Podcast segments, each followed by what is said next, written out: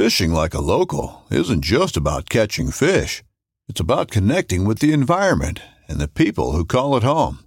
It's about hearing the stories and traditions that have been passed down for generations and sharing unforgettable moments with the people you meet along the way.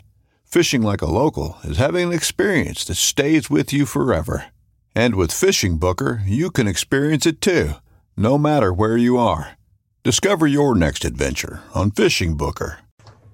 All right, guys. Thanks for joining in here on this week's episode of the Outdoor Drive podcast. We did a little BS session between me and Steven. Steven's uh, double bearded bird in Virginia and my Maine shed hunt. We kind of went off the rails on a little bit of everything and anything. Um, we do appreciate everybody joining on in with us. We got a lot of new things. Uh, if you guys haven't already, got over to the YouTube page, hit the subscribe notification button, check out what's going on. We have the video for part one of Virginia. Part two is going to come out very shortly. Um, and also, we have the youth hunt coming up, therefore, after. Uh, a little bit of everything kind of going on there, but make sure you hit the subscribe button, notification button. And on the podcast stuff, if you guys are watching on Apple, uh, podcast. Make sure to hit the subscribe button on all platforms, but also give us the five star review on the Apple stuff. Uh, we do have some hats going on sale here if they're not already, but by the end of the week. So uh, contact us, us us there on social media, and we'll get one out to you. So go ahead, listen on in, and come take the drive with us here on the Outdoor Drive.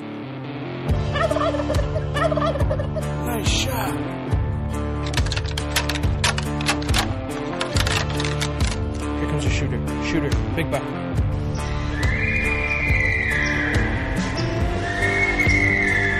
Stack, stack, stack.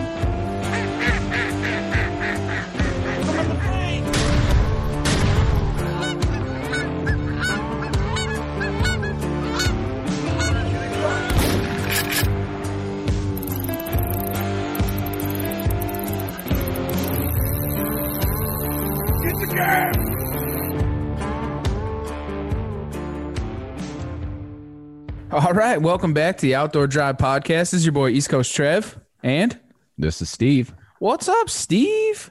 Oh, not a whole lot, man. It's the first time we've actually had a voice-to-voice conversation without the inReach in two weeks. Yeah, it's been some time, bro. I'll definitely say that.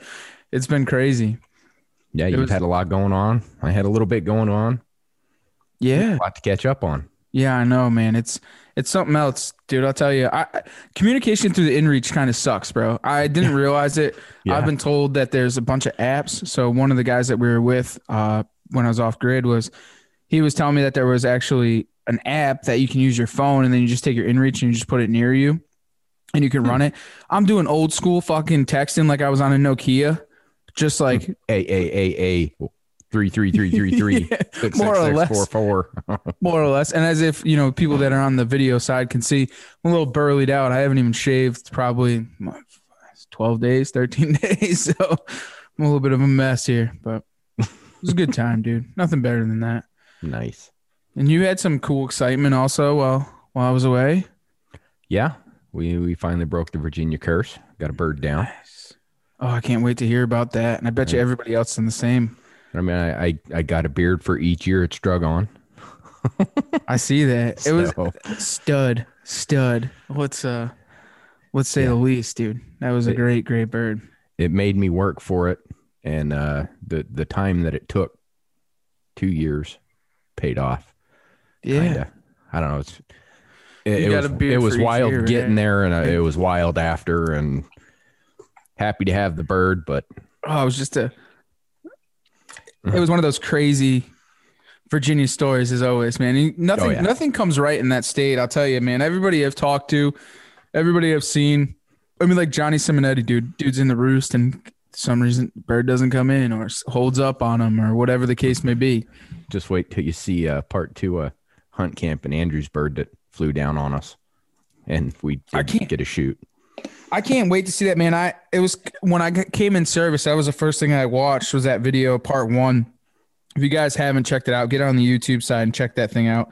What an incredible video, man! Steven did a phenomenal job of putting that thing together. Um, he put his his heart, mind, and soul into this one. Uh, it was actually really cool, man. It, it was it was action packed throughout the whole entire thing. I mean, and it was cool that we were able to switch between the cameras, like and Oh, see. it's so nice having multiple views. Oh, it makes it so much easier. Yeah, man, it was so badass. Like it was just it was so cool to see it from one perspective to another and like I, I don't know, man, and to like totally relive it. You know, it was eh, it seems so drung out, right? Like drawn out throughout like when you're actually hunting it, but to watch it and it all happened in 20 minutes, you're like, "Wow. That was awesome." That was what happened, dude. It was it was definitely pretty cool, man. And some serious like I think and part of the video like there was a lot of like uh what would you call that like um like the cinematic whatever you call that do you- Cinematic. yeah cinematic some of the moments in there were like those are cool man did some serious work to them Yeah, we're we're getting there. Like I said, it's a work in progress, and uh, we're trying to get better with every video.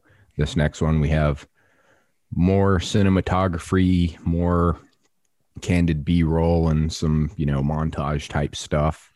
Uh, a little bit of drone footage, starting to tinker with, and the new computer that we got to build to make it work a little bit easier and faster, which I, I'm that's kind of like I guess my redneck geek out moment.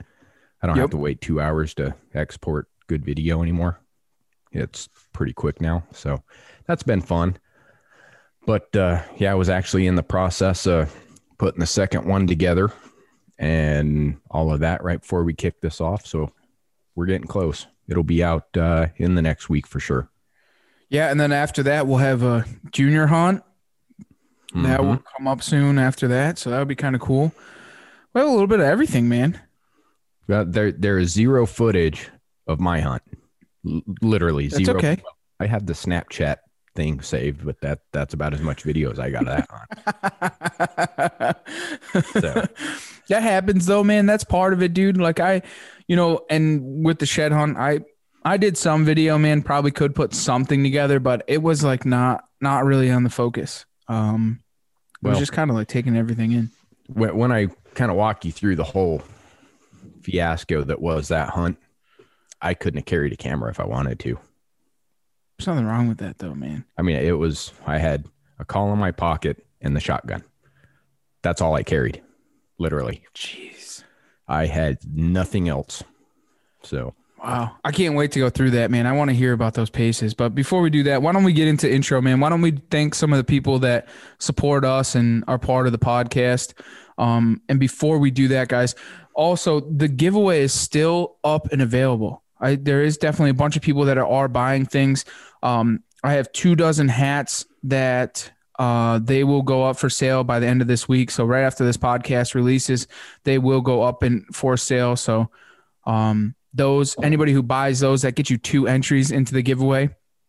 So um, stay tuned for that. But the ducks on the bay, the the hunt giveaway, uh, that's going to run for a little bit longer here. So you're going to want to get over to the sponsors, buy something, uh, use their promo code. If they don't have a promo code, then just uh, type in outdoor drive giveaway, and I'll connect with those guys and get you guys all in and aboard the ship to uh, to go out duck hunting. But the people to think and the ones to buy from. Um, we'll start with Nor'easter Game Calls. Get them in close. Uh, all your custom, all your custom calls. Uh, Mab Knives. He makes custom knives, man. I just was up there visiting him. Got to hang out with him. See some really cool things. Uh, we made a bunch of pretty badass stuff. I guess. Uh, made Some a fun pen. stuff. Yeah, made a pen some antler art. some antler art. Yep, there's some antler art in there. Um, we made um, uh, I made a mock Mach three shaver. Probably should have used that thing, but um, a couple cool things just to hang out with Mark. Man, what a great guy, man, and what he actually does in the shop is actually really cool. Um, probably he's he's definitely one of my favorites. I'm glad I got to stop in there and check it out, see and hang out with him. Um, out on limb manufacturing, out on the limb mfg.com. Uh, go over there for they have the new uh new stand for you guys that aren't saddle hunters and want to get in the stand. You guys go check them out. Um, Wicked Twisted Bowstrings, Outdoor Drive 10 on the promo code for that one. Get your custom strings from them. I know Alex Pugh, uh, he was buying some strings, asked me about the, the promo code for that. All of our promo codes are on our website at this time. Uh, so you guys can go over there and check those out if anyone has any questions. As well Um, as in the remarks on all of our YouTube, both podcast and videos. hmm And the giveaway uh, for you that maybe been sleeping or just joining in on this one. Um, the giveaway is all the instructions are on that website also. Um, timber tumblers, timbertumblers.com. Uh, get your custom timber timber tumblers. What a tongue twister that one is uh, from Jason. Um, you got that stuff. What else we got? I'm I'm a mess here today. I'm like off the rails. So we got timber tumblers, wicked twisted bowstrings, out on the limb, nor'easter game calls, broadside camo, and last but not least, The big boy. Oh, Mr. Borman. that's right, Gator Outdoors Outdoor Drive 25. Yes, save 25. Steve's got on the um the blind sweatshirt Blind hoodie. the blind hoodie. Um, there's the Miles for Piles one, which is in the wash because it stinks because I wore it every day while I was gone. um, uh, the True Timber camo that he's got over there. Uh, we've been running it the whole entire turkey season. Absolutely phenomenal stuff. Um, he's got all kinds of good stuff over there. So go and check him out, GatorOutdoors.com. Um, they are outfitting the working class. So some good stuff, man. Make sure to check those guys out and uh, support them because they support us. So Definitely. number One other shout out we got to make. yeah. Um, Your beard's in the way, dude. I know, bro. It's getting bad. It's getting real bad. Uh, working class bow hunter, guys. We're gonna take the drive as always from the East Coast to the Midwest. We're gonna go hang out with our boys here. Um, June seventeenth. Think so. I had I'd honestly have to look at the post. Yeah, me too. I know I'm it's somewhere sorry. right around there. So we are headed out there. Um, I know some people might catch up with us and drive with us. If you guys do want to make that drive and head out, um, we could always meet up somewhere. Y'all can follow us out there, whatever you guys want to do. Um, but we will be there for the 2021. It's going to be uh, June 12th, Saturday. It starts at 8 a.m. Uh, in Galesburg Archery Club in Rio, Illinois. That's So by that one big tree in the cornfield. That's right. The only tree, the only woods in the cornfield. So we're gonna go out there and we're gonna visit our boys out in the working class bow hunter uh, to the shoot. This will be uh this will be my third year going. Mm-hmm. So and Steven's second year. So it's a good time. Uh great people. Do you think they're going to break down and let us make the course again for them? I don't know. Well, maybe. I think we may have made it a little bit rough last year on some folks.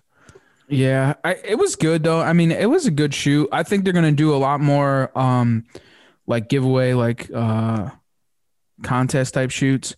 Yeah. Um, and then they're gonna have an after party at a local place down the road, so everyone can kind of go out and hang out. But everybody's invited, man. Come up, hang out with us. Uh, we will all be there. Um, it's it's a really good time. Great people. Drink beer. Uh, chew the fat. Kind of hang out with everybody. Shake hands. Get to meet everybody. It was a great turnout last year, man. There was people from all over. Uh, Eli came all the way up from, um, where was he at? Georgia. I think he was out of Georgia. I know You he's down he's- south. It was He's down south. a I'm bad. I'm bad with that stuff. I'm sorry. Uh, Eric Smith came in from Tennessee. One cares Uh, about bones. Yeah, well, Bones was there. Just kidding, buddy. He's the old guy. He's the old guy. And you know what else he told me this too? Uh, believe it or not, I was talking to him today. Uh, his brother Scott's going to be there. He's going to take the ride in from Ohio. So they're all going to meet up at Brian's place and then take a ride in from there.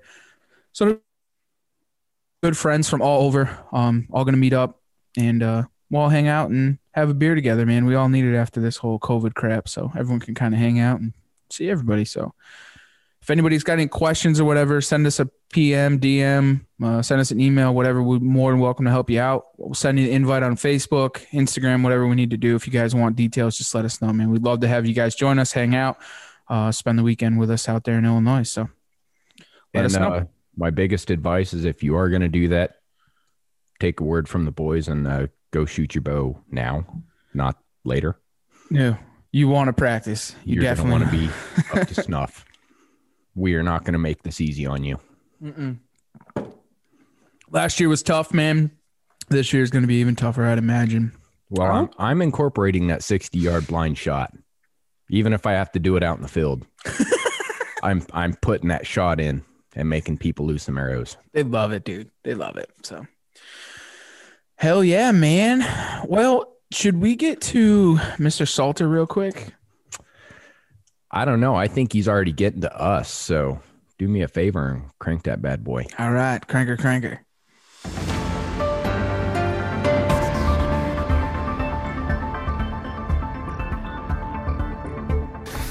Hey everyone, Mike here with some news for your cruise.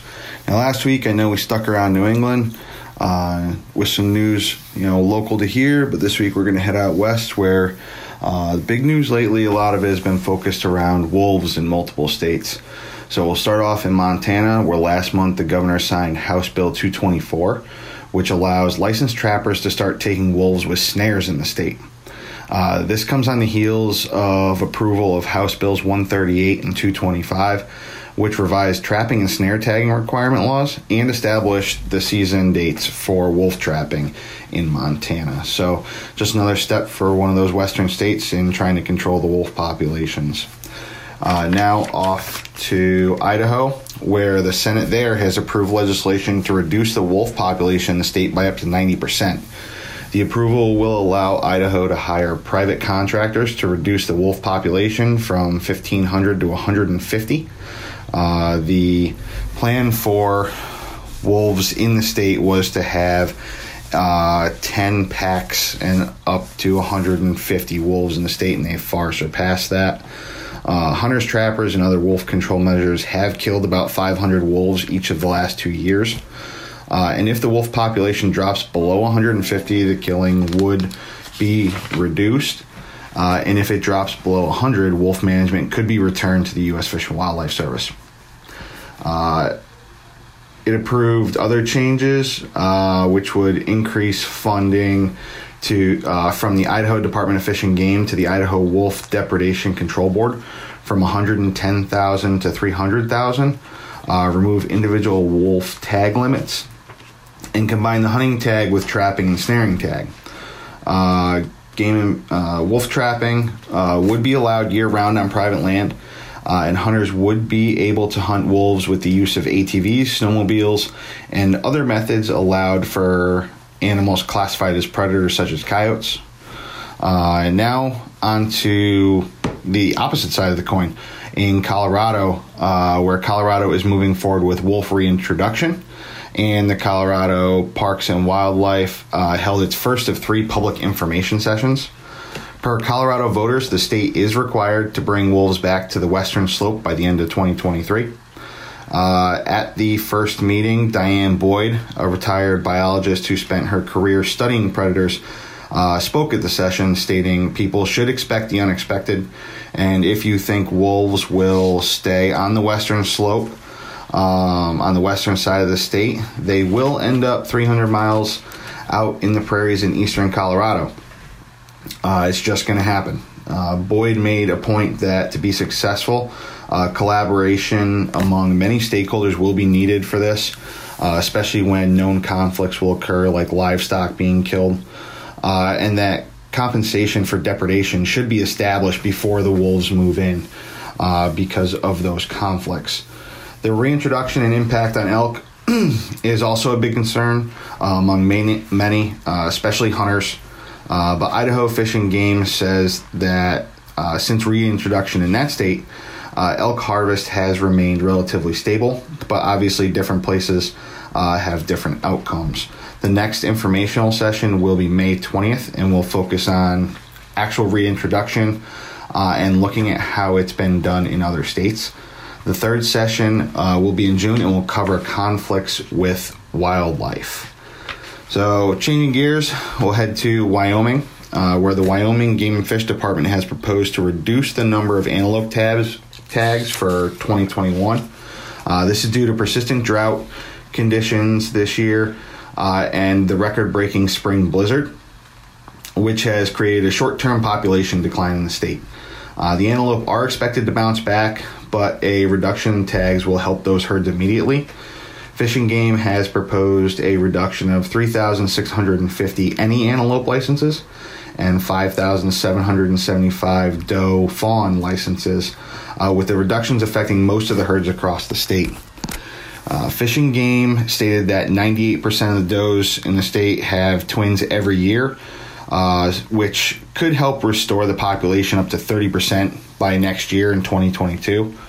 Um, so anyone who wants uh, to modify their Wyoming hunting application for this year for antelope, you do have until June 1st, uh, and that's for both residents and non-residents. Uh, as always, if you have any news for me, please reach out. Mike Salter on Facebook or bearded underscore bowhunter21 on Instagram. And with that, enjoy the rest of your ride.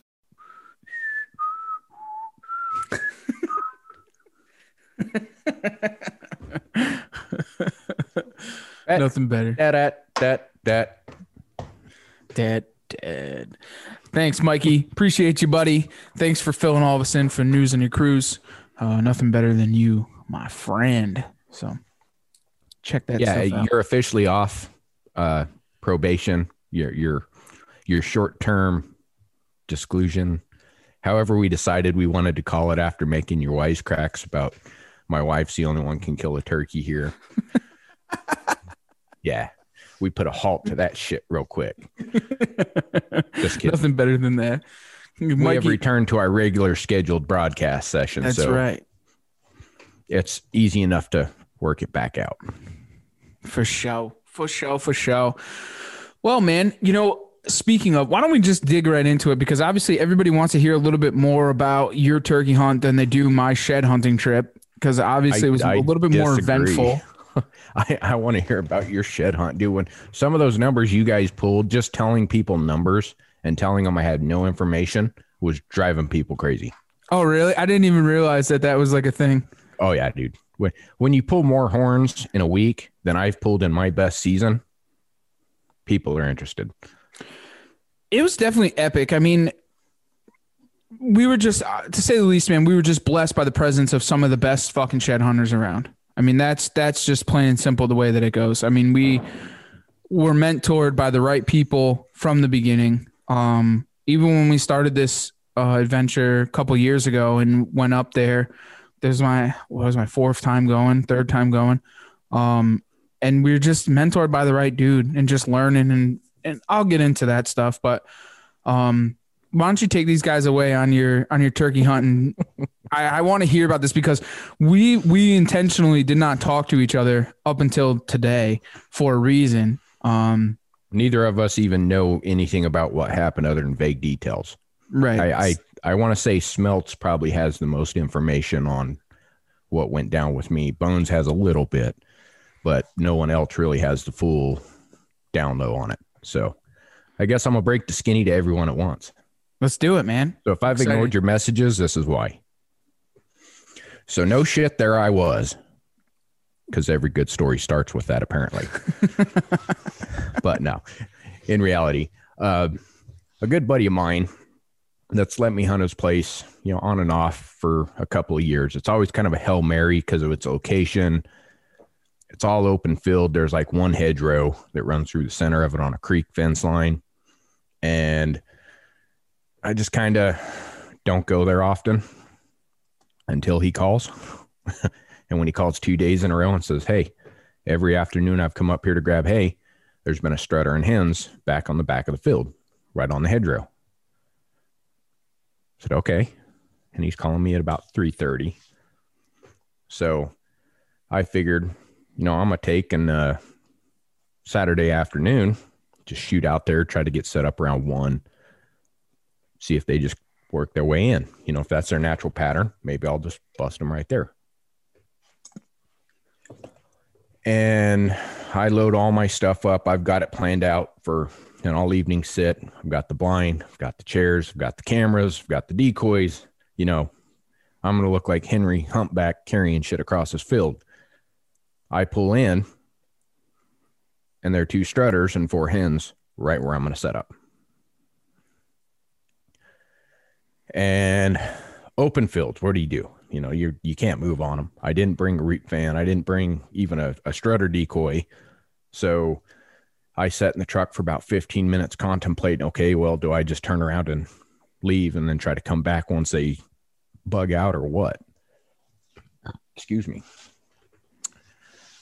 I sat there and watched for about 15 minutes as they kind of worked this ridge and decided, you know what?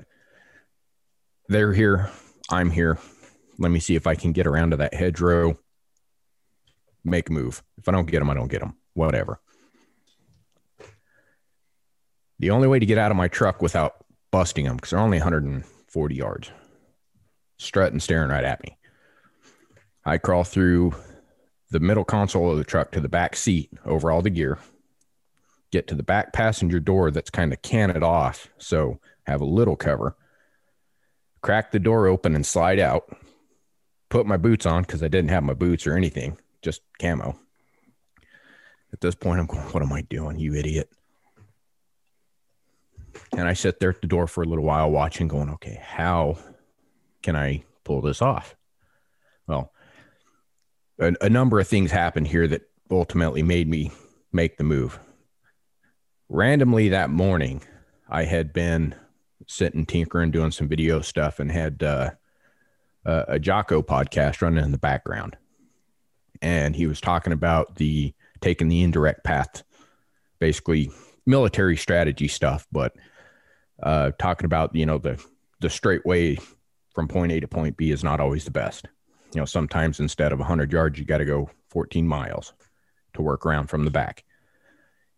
And it just kind of clicked on me as like, you know what?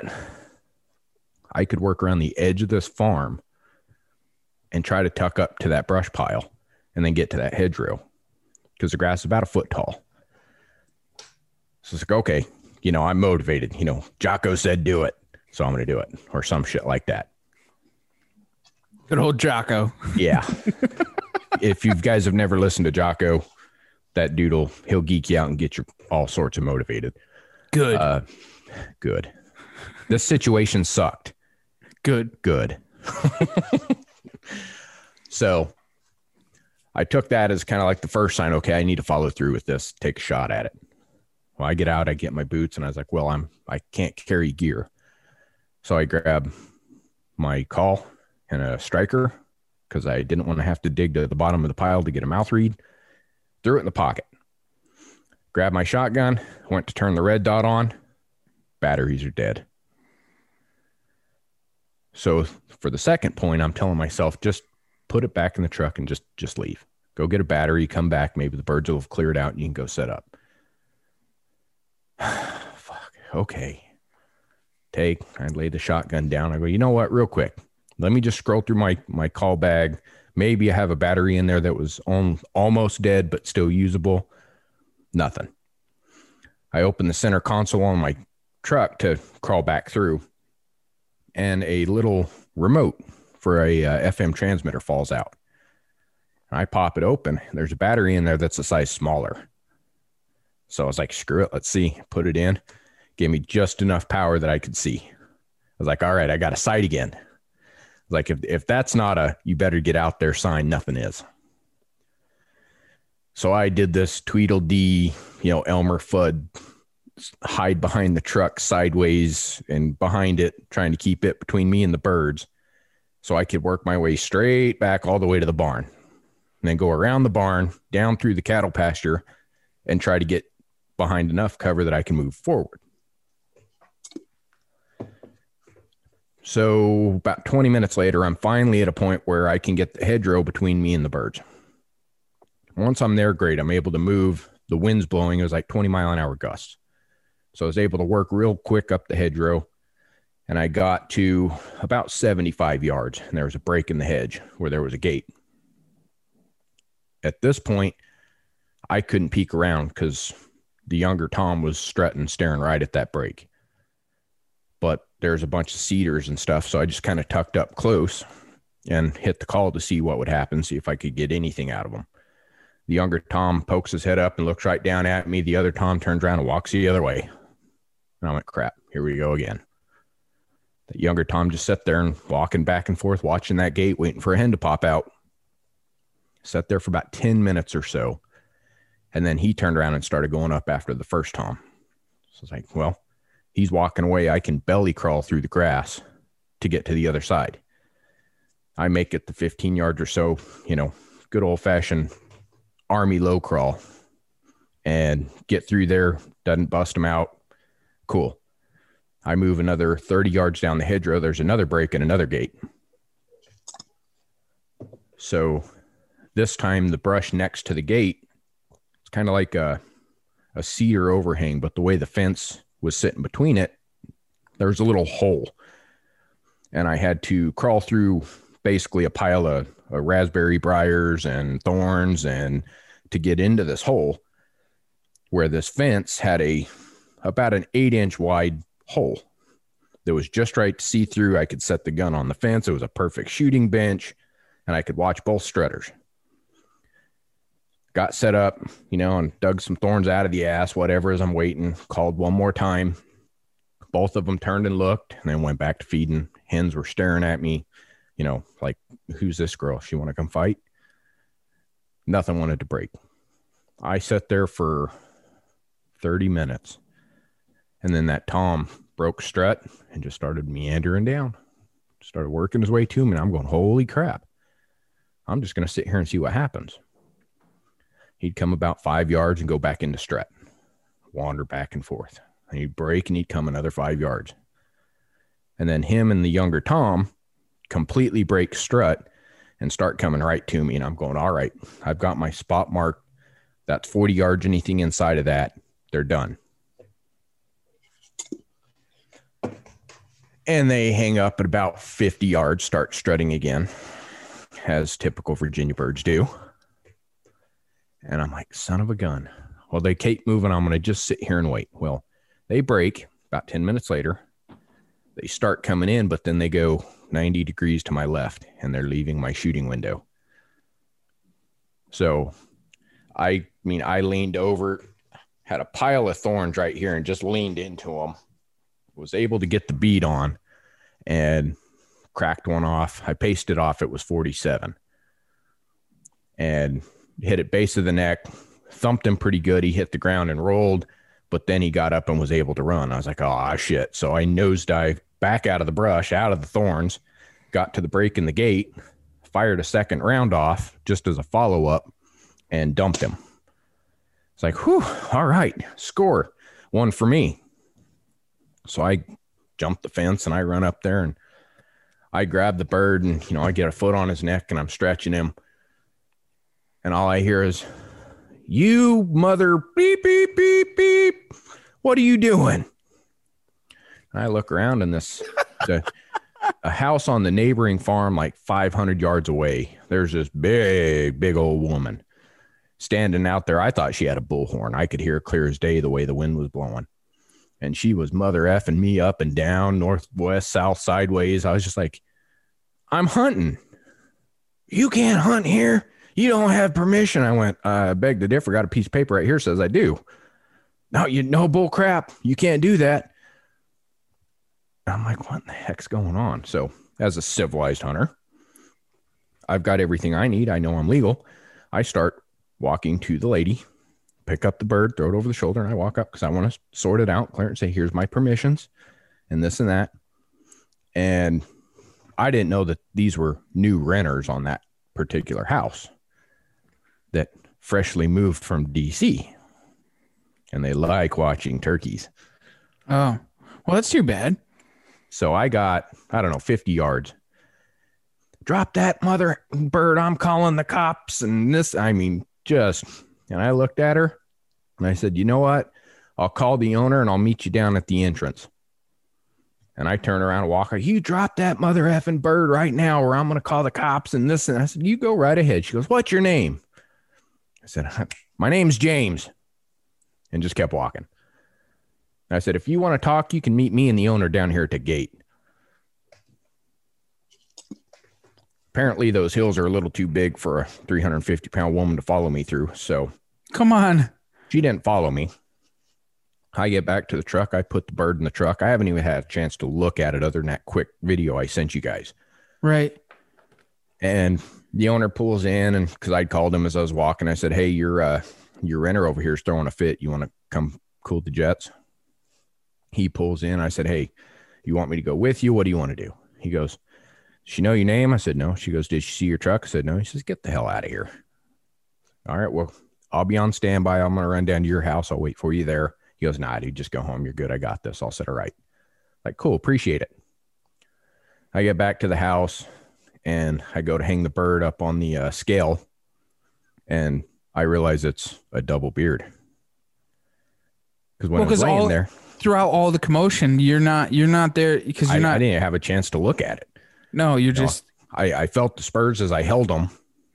So I knew I had spurs and I knew I had a real thick rope on it. That was about it. So I was, you know, I see that and I go, I just whacked a, a, a long beard with a double long beard. So, you know, I'm all jacked up and everything's cool. And Kim comes over and sees it and I show her and I'm starting to get that, you know, what I missed on the post kill. right because you can't. You're not taking it all in at that point. You're just you're trying to deal with all the other crap that you're dealing with. Yeah, because I mean, anytime someone throws a fit like that and says, "I'm calling the police," the first thing that pops into my mind, you know, I go zero to one hundred. What do I need to prepare for? What do I need to have ready to show? You know, I'm going through the process of how do I clear myself of this BS. I completely put the rest of it behind me. So, ultimate buzzkill right after shooting a bird.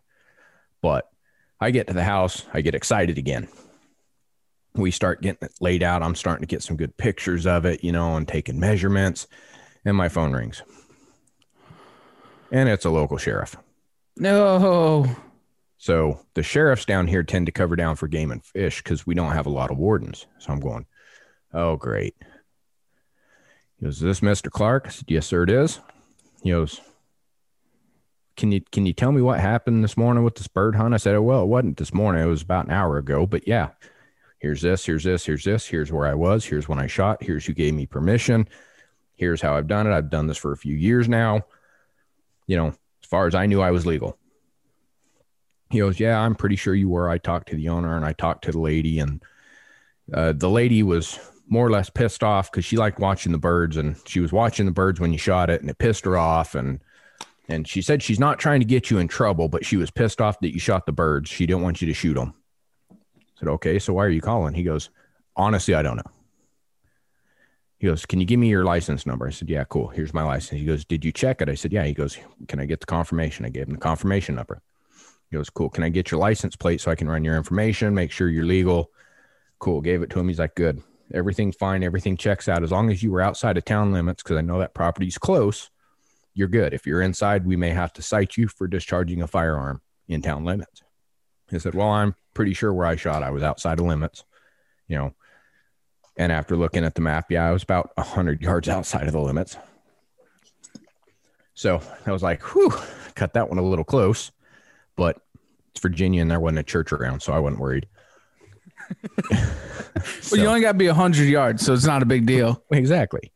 So ended up finally getting time to sit down and measure it. It pulled out the first beard was uh, 10 and a half inches and the second beard was eight inches. So it, it was a nice, healthy old bird. Wow. I know. In, in your mind for bow hunting league, you're going, man, if I would have shot that with a bow, Yes. that's 18 Wow. inches of beard on one bird. Dang. and uh, inch and a quarter spurs, real sharp, dark black pearl, no white, which is the first bird I've shot in Virginia in a while that had no white in the spurs. Damn. So, and he was That's well beard, well bred out. I, he only came in just on just under or just over twenty one pounds. So he'd been running hard. Yeah, so Wow. Great bird though, man. So it pumped. was it was nice. You know it it was awesome at the same time as being disappointing. You know, it's not that way you want to celebrate a bird like that after a streak like that. Looking back, it's a great story. I laugh about it now. Everything worked out cool, no problem. Should have sure. mounted it, but I was not in the headspace to even consider it. Because I always told myself if I'm ever mounting a turkey, it's got to be a double beard or better. So to shoot a double beard with 18 inches of beard not mounted, I kicked myself in the ass about a little bit, but you know, that's neither here nor there. So That's That so tough though, man. Like, but but the ra- the the roller coaster ride that you did go through, and and having to deal with that and the ups and downs, you know, you'll never forget that story. So that story is gonna forever burn in the back of your mind. You know, I, mean, I, I literally almost quit twice before I even started. yeah, but you know, it, you you you kept yourself on the grind and knowing that you could do it, and you actually did it. And then you did it, went through all of the struggles and, and havoc that you did, and then to deal with it continuously until the end of the night. Yeah. But I mean, there's always something nice that when the cop checks all your stuff out and he goes, Hey, man, you're good to go. Congratulations on the bird. Enjoy it. I'm going to go deal with her now. It's like, ha, cops on my side. Now, is there a hunter harassment thing down in Virginia? They have a hunter harassment also, or Uh, there is, but I don't think this would fall under it just because it was such an odd situation. So Okay. being a new renter, she's responsible for you know the house and the acre it sits on. The rest of the farm falls under the lease, right? so she has no say or care or anything to do with any of it. I mean, she's a leaser; she's not even an owner, so she has no say. Right.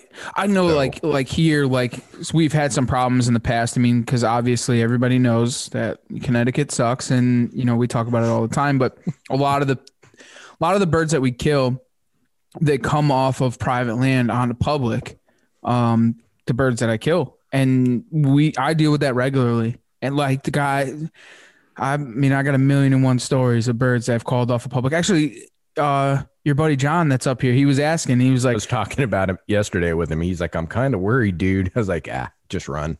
yeah, because he was like, he's like, well, I got some birds that are on private, and I was like, call them on public and kill them.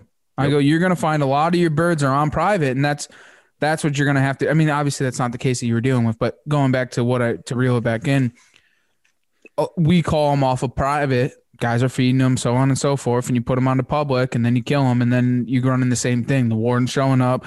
What are you doing? Checking out my tags, and they're just like, "Have a nice day, man. Congratulations, well done." You know, Yeah. Well, and that's the thing is these people don't realize they're not pets. They're they are property of the state, and I pay all of my fees and legal dues to go out and pursue them, and I do it legally. It- well, it's illegal to to feed them anyways. Yeah. I mean, obviously you're feeding the birds, right? So you're feeding, you know, chickadees and cardinals and this, that, and the other thing, and Orioles and whatever else. But Yeah, but if you're dumping piles of stuff on the ground to specifically feed the turkeys, that is unlawful during And- season. and that's that's your own fault, man. Like if if you're gonna get upset about it, it is what it is. I mean, that's that's on you. You know, it's the same thing with we've had instances in the past where guys purposely feed ducks in the creek that we're, we're hunting to try and get us in trouble. Or you know what i'm saying? Like they go above and beyond. It's like bro what don't you understand that it's illegal to feed those things? You can't feed fowl. You can't feed deer. You can't legally do all these things. So like you're trying to get us in trouble but in all reality we can't bait them neither can you whether we're hunting or not. You Well, can't that- feed these I've, animals. I've always had that in my head that if I ever ran into that situation where I pulled a bird off a private on a feed pile and they throw a fit, they call the warden or the sheriffs or whatever. Mhm. How easy would it be to turn the tide and get them for a baiting during season? It happens all the time, dude. I mean, that's that's it's so simple, Uh, and people don't understand that. Like, they will get in trouble, or they will be talked to. You know what I'm saying? I mean, they, the, a lot of people don't realize is that the warden's on our side. The warden yeah. is the difference between the the people and conservation. Like they are the barrier. Like they they're the ones that hold withhold that line. You know, and they they make sure that the hunters are doing what they're supposed to be doing and the people are doing what they're supposed to be doing and that line never gets crossed Right. um they're not out to get us Well- they're also hunters and fishermen also Exactly. I mean, that's why they are conservation officers. correct and they're out there hunting just like we are man like i met i met we got a local warden here i don't know if i told you he's from virginia he's a good Yeah. old Yeah, virginia were boy telling me about it. what a, what a stand-up guy i mean i, I won't want to drop his name or nothing but Yeah. Stand up guy. He, you know, I got to talking with him. You know, he was a little bit upset about uh, the thing that we talked about, um, shooting nine shot, uh, Mhm. tungsten. He was like, I can shoot this back home, but I can't shoot it here. So like, he's going through the same thing. And he's like, he's like, it sucks. You know, I got all this nine shot back from back home, and I can't shoot it, and I got to order seven shot, and I had to go through the same exact thing. And it's like, you know, he he's on the same token. You know what I'm saying? And Oh, he's, yeah. you know, I, it's it's nice because we've had wardens in the past here that weren't hunters, and Oh yeah. They were just they're snowmobilers or quad riders or whatever, and they're into the land. But now to have actual hunters, it's it's definitely a better thing. And like for you, I mean, having a sheriff be a warden, Yeah. that's that's a fine line. You know what Yeah, I'm saying? You I know mean, they don't know game laws. They know local policies, but they don't know game laws. well, maybe they would be if they were outdoorsmen or hunters, Well, and that's the thing is out here pretty much everyone is. Right? And that's I a mean- nice thing. The the guy made it very clear that he knew that it was a bullshit call without saying this is a bullshit call and it's a waste of my time. He had to be professional. Yeah, he he was a very very professional officer. In fact, me and the property owner are trying to schedule it to go get beers with him. That's awesome. I mean, So- that's hey, he might know some hunting property. He might know some good, good. You know what I'm saying? Uh, you never know, man. The So we had a we had a instance a couple years ago within city limits. Um, they have two hunting areas. They're controlled, flood controlled areas, and people are gonna know this when I talk about it. The local people, but anyways, um, we used to goose hunt there all the time. I mean, dude, it's dead smack in the middle of the city. And we would go there and we goose hunt. We get six guys and we would just pound them out. I mean, just beat them up, shooting limits. And one day the cops showed up. Now, mind you, they're city cops. So Yeah. like gunshots, they especially don't know anything about game regulations. It's crazy, right? So we kind of got a little jammed up, but it, not really. I mean, we were with 100% within the legal rights. Right. We were, you know, we were far enough away from a house. We were shooting prop, everything. I mean, we crossed our T's and dotted our I's. I mean, you always do. I mean, it's go above and beyond. I mean, people call me paranoid, but you got to do it because you never know. You have to be. You have to. I mean, when I hunt in other states, I freak out. I mean, you know, Steven. Uh, so the warden, I mean, the local police officers start showing up and they start giving us a hard time. They're calling us out of the field with megaphones, so on and so forth. And uh, so we get down there and I'm talking to them. I said, first of all, I mean, not to be an SOB, but y'all molesting our hunt straight up. Like you guys are molesting our hunt because, and that's that's a law here. You cannot molest somebody's hunt. Uh, you can wait by the truck and you can talk to them, but you can't really break up their hunt unless they're doing something legal. And We weren't doing anything legal. But anyways, we, we were being reasonable. We ended up talking to him. Thank the Lord that one of the guys was a waterfowl hunter. nice. Because if not, we we, we would have got jammed up.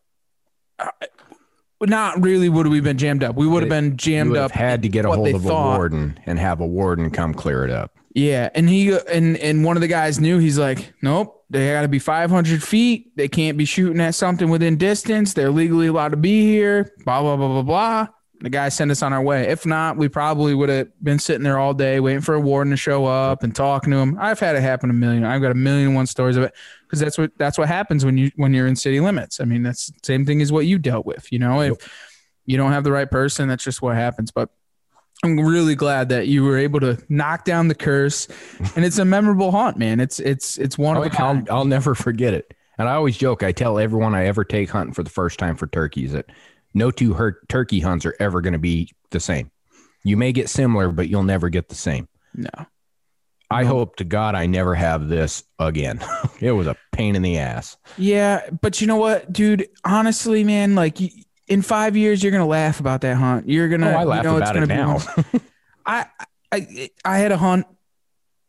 I shot one. I called it on a public land from a bird feeder, and uh, it was actually a cow pasture or a, a horse pasture. Called it back on a public land. I ended up shooting it with a shotgun.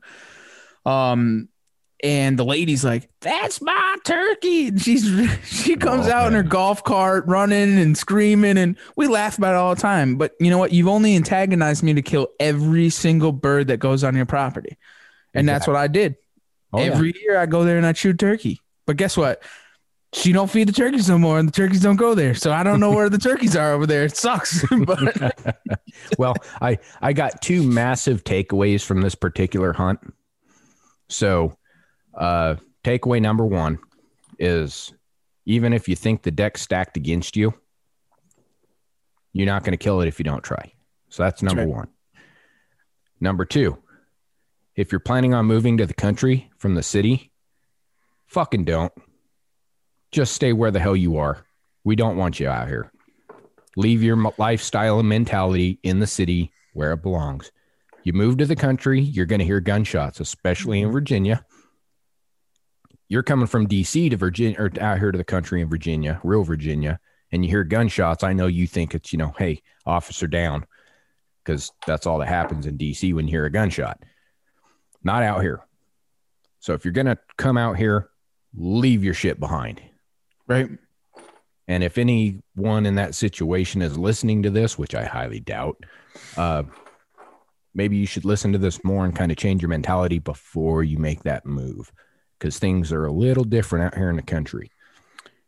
And it's kind of funny that you say that because I think that I think that more people are going to run into these scenarios with with everything going on in the world today, like with the whole pandemic, with people going from the city to the country, and and then bringing those type of views because they're not educated in in those forms to come out here in, into the countryside and and deal with that stuff. And I, I had I had the feeling from the beginning when I knew Yeah. all this was going to happen, when everybody was moving out to the city from to the country from the city, that a lot of hunters were going to run in these scenarios. And and my word of advice to every single one of you is just be professional. I mean, just Yeah. deal with it. With as bad as you want to load around and shoot over their head or do something stupid that reflects on the entire community. So do the right thing. And if Hold confrontation ensues, leave the area.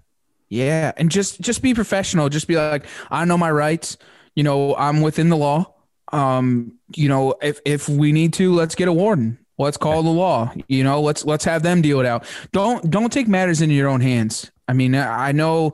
Listen, we've all been in those situations. We all want to do so. We all want to say negative things. We want to, you know, call them names and talk this and talk that. But we all hunt in urban areas. So you got to just hold it together, man, and just talk to them like human beings. I mean, I know it's the toughest thing ever. if Um, anyone knows me, truly knows me, knows that in that situation, I could have gone zero to 100 and yeah, really caused some issues for some people's rest of their lives. And it's that's been my biggest struggle is learning to calm down, hmm try to control it and be professional. You know, because it's not just me I'm representing, it's the community, it's our show, it's Trev, it's our sponsors. You know, if I do something stupid and I, I pull a, a, a Dikistit and so I had to and uh, do some dumb shit, that's going to reflect on our brand. yeah, and you know, it's it's there's a lot of people that you know you have to remember that haunting is a right. Um, it's not. It's it's some. I mean, it's not a right. It's a gift. Um, it can be taken away. I mean, it's, and they're trying hard. they're trying hard. So you just have to hold it together, guys. I mean, it's it's absolutely important. I mean, we had a close friend of ours from uh, Do Do It Then Outdoors, uh, uh, Bishop Reed. He had he was out scouting, and he's on public land. And this old timer, old hunter, came up and was talking to him and said that you know, hey, you know, me and the neighbors don't really like for hunters to be here. We feed the hunters. I mean, we feed the turkeys here. You know, if y'all wouldn't mind just going down the road a little bit, you know, like we feed them, we like them, so on and so forth. And he was in a tough, t- t- uh, you know, a tough predicament. Um, Yeah, it's a hard conversation to have.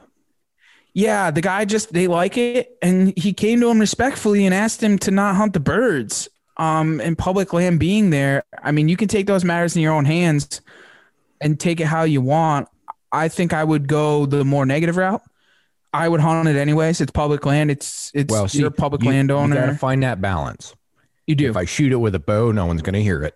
right and the guy said also he said he said yeah the birds cross here about 7 7.30 so they go to the other side 7 7.30 so guess Oh. what i'm just gonna go on the other side of the road then Yeah. you know what i'm saying so like just be careful man It- you know there's there's so many options i know it's opened up so many weird predicaments but just That's- just be smart. it's smart a world I think we're going to see more and more of, guys. Yeah. Especially out here on the East Coast as people flood the country from these retarded ass cities. you get a chance, you run into any of them, start educating them early. yeah you know just put them in the right place man just just be smart just educate them for what they are so It is what it that's is. really all we can do. So a lot of good lessons learned. Broke the streak. Got a nice bird down. Uh, got to make fun of some people. Mentally didn't kill anyone. Uh, it's a win. It's a good So- time, man. So while I had all that going on, uh, I it's my turn, dude. I want to dig into your adventure. First, first off, how many did you guys pull in? By the end of camp, uh, there was 84. It was 84 moose sheds on the ground. God bless. It was five guys, three dogs. It was 84. That's insane. How many miles do you think you covered? All right. So on average, um, I did 49.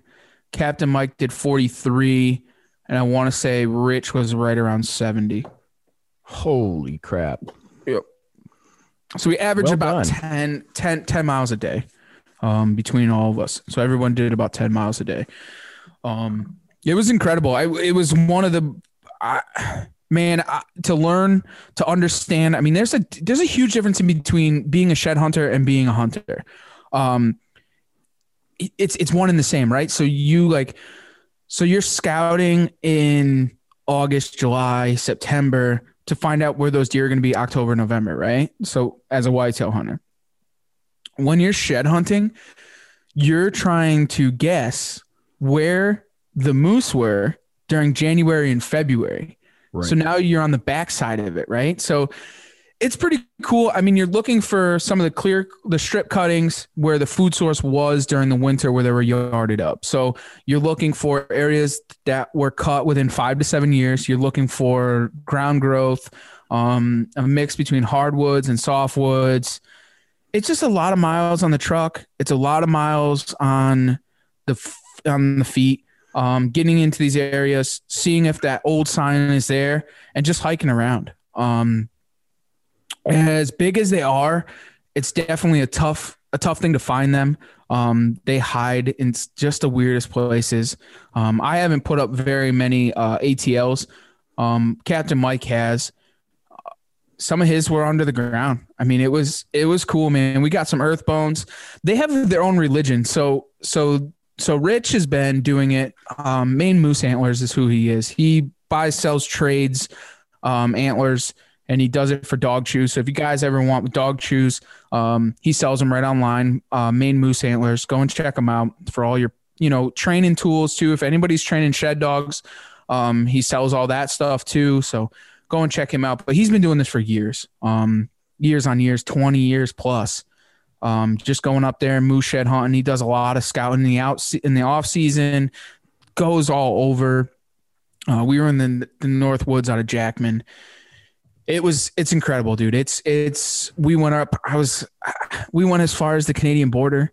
Uh, me and Ruby went across the Canadian border. No, you didn't. You didn't cross the border. COVID. You can't cross the border. Oh, well, we did, and then and then a helicopter ended up coming, and it it was nuts, dude. It was cool. We we had a lot of a lot of different scenarios, but um, but yeah, like I was saying, I mean, just finding them and finding in the right areas, the valleys. You're looking at topos. You're constantly going back and forth and talking to one another and trying to figure out different things. Everybody's breaking up, and they have some areas that they've searched in the past, and you know, me and Mike broke off and kind of did our own thing. It was incredible, man. It was it was something else and so surreal. I mean, we we stayed in guide tents. Um, it was like 25 to 30 degrees down at, at night. We had um, you know, the whole scenario. I mean, Steven knows about kind of that with the with the with the guide tents and Mhm. with the That stove. was like a perfect warm up for Idaho for you. Yeah, I mean, it, just being off the grid and ah, it was just so cool, man. The guys were so awesome. Shed Dog Outdoors, uh, Ryan from from over there. He he came and joined us for a couple of days. Um, uh, Rich's buddy John and uh, Skippy. Uh, Skippy was there for a couple of days. Um, me and Mike. So there's actually six of us. Um, but they two of them didn't stay all that long, and we ended up being just four of us. But it was fun, man. We we learned an absolute ton. We got into some serious antlers right off the rip. Uh, the first day, uh, we got into camp. We set up camp. We met them. So our first, we drove up. We met up with Mark. We stayed in Bangor for the night. We stayed with we stayed right outside of Mark's place in a hotel. So we went and we visited with Mark for umpteen hours. I got there it was like noon time, and we were there until like 9, 10 o'clock at night, maybe from eleven. and then we checked in the hotel. And we took off from the hotel. We met up with the boys in town around like nine, and uh, we headed into the woods. Now, mind you, we're like 80 miles from the nearest paved road uh, where we were camping.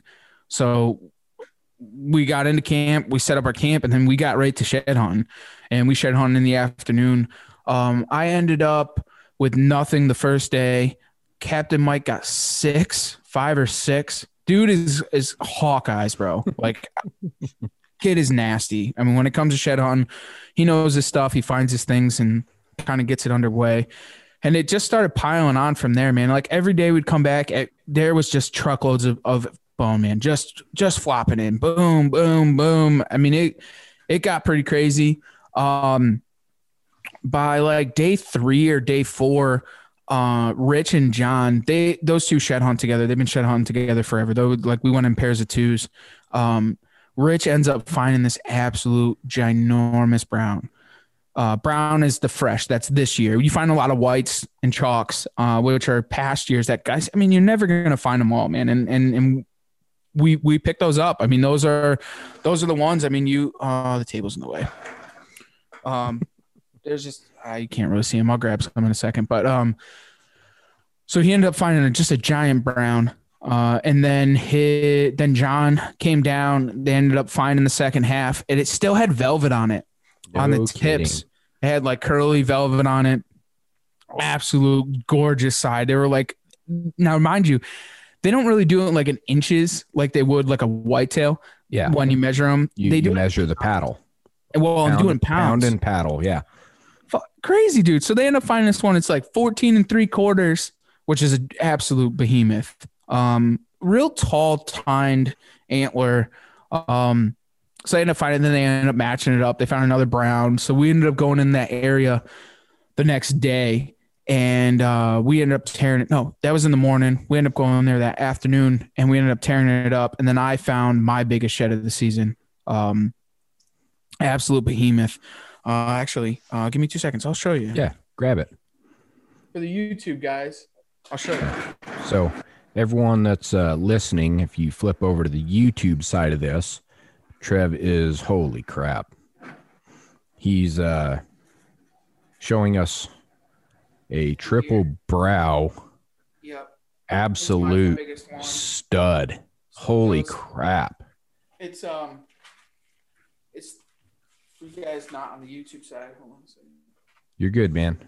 He, he's still so excited he can't get his headphones on. Oh. so I know I'm a little distant away from it, but um, Jesus. So this one here, it's got three brows, real thick all the way through. Big Dude, the mass on that thing is nuts. Yeah, it's got absolute crazy mass. So this one here is about 14 pounds, 15 pounds. But it's got everything. It's got length, girth. Look at the mass around the base here. Mm-hmm. Just absolute behemoth. You should have seen it. So I brought Ruby with me. Obviously, I mean she's my shed dog. So when she went up to that thing, She could well, it nothing, to do with it. Um, so at that point, I mean, she'll just sit there. She'll alert, Uh, let you come find her. Yeah, I mean, it's just kind of like sit, wait, listen. Um, just kind of see if she's running around. If she stops, um, you just kind of go over to where she was, and she'll be there standing with it. Um, I saw this one kind of before she did. Um, and the, which is fine. I mean, I don't care. I mean, it was her first season. She's only one years old, so um, so I ended up finding that one. a year. She's under a year, isn't she? She's just under a year. Yeah. Uh, she's about 11 and a half months. She's almost a year old, but yeah, um, but she hunts like a two year old. She does. She's she's got it together, man. Like some of the training things, I, it was kind of cool to, to work with Ryan and see because Ryan does something a little bit different than what Rich does. Rich has Turtle, which is like the holy grail of shed dogs, in my opinion. Turtle is the man. Like he is the moose shed man. Like he finds big whitetails and big moose sheds. He's been doing it forever. He's ten years old. Um, so that's kind of was he was the reason why I even got Ruby or wanted to have a shed dog to begin with was Turtle and then to meet Yukon, which is Ryan's from Shed Outdoors, uh, Shed Dogs Outdoors. So they do two different things. Um, see, Rich's regimen is reward the dog with a treat. So he gives him like strips of chicken or milk bones, milkies. Um, when he finds a shed, he gets a milk bone. The problem with Ruby is Ruby could care less about any type of treat or anything like that. Like I tried giving her milk bones, I've tried giving her chicken. She does not care. I I've been I was bit 3 times while I was up there because she just freaks out when she goes to grab the bone. She like wants the bone so bad. Like that's all she cares about is the bone. Like if you get a smaller antler in your hand, forget it. I mean, she'll jump up and try and grab it out of your hand because she wants it so bad. So talking with Ryan, Ryan was like, well, if she don't like that, but she loves to fetch, what I do is I throw a tennis ball for her for a couple minutes. So he go. throws Yukon a tennis ball because that's what she wants to do. I mean, she wants to please, she wants to fetch, and they always give him a reward. Like they're doing work. Like it's kind of like a drug dog. When they find drugs, they give them a treat or they reward them with food or whatever the case may be. So that's what you have to do. So when Ruby finds one, what I was doing with the smaller bones was I was throwing them out for her and then having her bring them back a couple of times. I didn't really care. You know what I'm saying? So yeah. that's how I did it. Um, so she ends up finding, she had already found her own, her first bone, um, the second day. Um, we're walking down this clear cutting, older clear cutting. We had been driving around, man, and there's like a lot of areas like especially whitetail hunting where you know you have to know the areas that you don't want to hunt to which are bad right so you would go and you check and see if there's sign if there's not sign you just keep moving on and uh, so we went in and i knew there was going to be older bones there not really the clearest newest cut so we just needed to get out and stretch our legs we had put like stupid miles on the truck and we couldn't find the areas that we wanted so we get out and uh, I'm walking down this one clear cut, and and I could tell she's because she'll start getting birdie, twisting her tail. She start freaking out and kind of, you know, because there's a lot of grouse around too. So I'm watching her, and I'm like, I know she's near a bone. I know she's near a bone. So I'm walking, and she turns around, about face, and just starts running right at me, and picks up a bone and brings it right to me. I'm like, whoa, this is how this works. like it was, it was something else. It was it was definitely really cool. So we had a moment there, and she carried the thing around, and so on and so forth, um, which was kind of cool. And we threw it for her, and then we just kind of went on our way. Um, and there was there were so many instances that she would find her own bone, and it was like, wow. She ended up finding six on her own, and it was like, wow, this is this is what it's all about. Because, like, during during whitetail season, um, she found some smaller bones and stuff, but to find a moose bone and then bring it back, it was like, whoa. Yeah, and you're talking. I mean, she's bringing back ten pounders. Yeah, she's and bringing I'm like, stuff that's half her weight. I'm like, what in the world? So the the second biggest paddle that we found, uh, not as big as this one. It actually probably is. It's just a lot taller with bigger tines on the base. Also, it's a it's got a split G two, which uh, kind of kind of cool and kind of memorable to me um, that we found it. That was on the last day. Um, they do this, like I was talking about the religion thing they do to the shed gods. Um, you sacrifice an antler to the shed gods. So in that, it's kind of crazy because, you know, like I collect every single bone that I've ever gotten. I mean, every single bone you can see, I, I carry, I keep every single one I have. Um, my mom asked me for them. I tell her no. I mean, they're, they just mean something to me. Um, so you everyone has to sacrifice a bone every night. We sacrifice a bone, whether it's a skull or whatever. Um, you sacrifice to the to shed god. So I had to put one in the in the fire, and um, it was tough. It was definitely tough. I put an older chalk in, in the fire, and it was kind of cool, man. Like I kept the burl. Uh, I pulled it out of the fire in the morning. I still have it and stuff, and it was just it was cool to be part of the group like that and just kind of pay it forward and to to the shed gods. I mean, it was definitely awesome. So the last day, uh, we me and Ruby were walking, and my my my trip was pretty much complete, man. I was good with it. Um, me and Mike had found this one hillside, um, and we knew there was tons of sign. We had found it in the rain, and uh, we wanted we would definitely wanted to go back there, and we knew that So me and Mike went back there, and I had walked up. We went up to the Canadian border. I got a picture of Ruby on the border cut because in up there, I don't know if you guys ever seen North Woods Law or whatever, but they do the along the borders. There's a clear cut the whole entire way, and they have shooting houses down it. They got a big posts. They do salt licks for the moose and so on and so forth because they can bait in Canada and their season's a little longer um, than ours is. So we went up there and we kind of checked it out. And I got up on the mountain and I was overlooking United States. It was kind of like an outside looking in kind of thing. It was beautiful picture and it was absolutely gorgeous. And me and Ruby got to walk around and kind of take everything in and over the whole entire nine day course of just how amazing it was, man. And it just kind of put everything kind of in perspective of like how perfect, you know, everything that I get to do, you know, like to just kind of take everything in. Like, this is just amazing. Got to go off grid, got to see everything, got to enjoy everything, got to meet new friends, and just kind of just, it was just so surreal and just take it all in. So I break off one of this clear cutting and I start going to the right. And I'm like, this is just, if I don't find another bone, like, I could care less. It I really could, is, man. man. My my trip is complete. I sacrificed to the to the shed gods. Like everything is absolutely perfect. So Ruby's out front and she's running running away from me and doing her thing and I'm watching her and you kind of pay attention a little bit more. I mean, there's bears, there's there's porcupines, there's moose with calves. I mean, there's a lot of dangers. And mind you, we're far away from everything. So you kind of got you're on edge.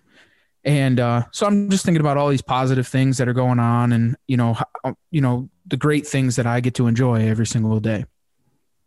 And uh, I come around this corner through this clear cut, and then I come into this like short, uh, like soft woods with hardwoods. Uh, there's like this down tree, and I see Ruby go around, and she comes around and she stops, and I'm like, oh no, I think there's a bone over there and I come and I walk up on this absolutely gorgeous, gorgeous bone. Uh, it was tines down, and it looked like it's just a spider because there's just it's got the split G2s, it's got the double brows, it's long, it's huge, and she's just there and she's just barking at it, and she's just like digging at the ground and she's trying to get it, and it's just absolutely massive. And uh, it was something else. It was actually the first picture that I ended up putting up when I, since I've been home. Um, let me see if I can find the video. Yeah, you've done really good holding off putting stuff up. It's mad, tough, man. Mad props. I I haven't really, and obviously we haven't told anybody, you know, the numbers um of what we've actually put up. I'm, I'll end up after this releases, or it's going to release this week, so I'll end up telling the story. But here, if you guys are on the YouTube page, you guys can actually see the video.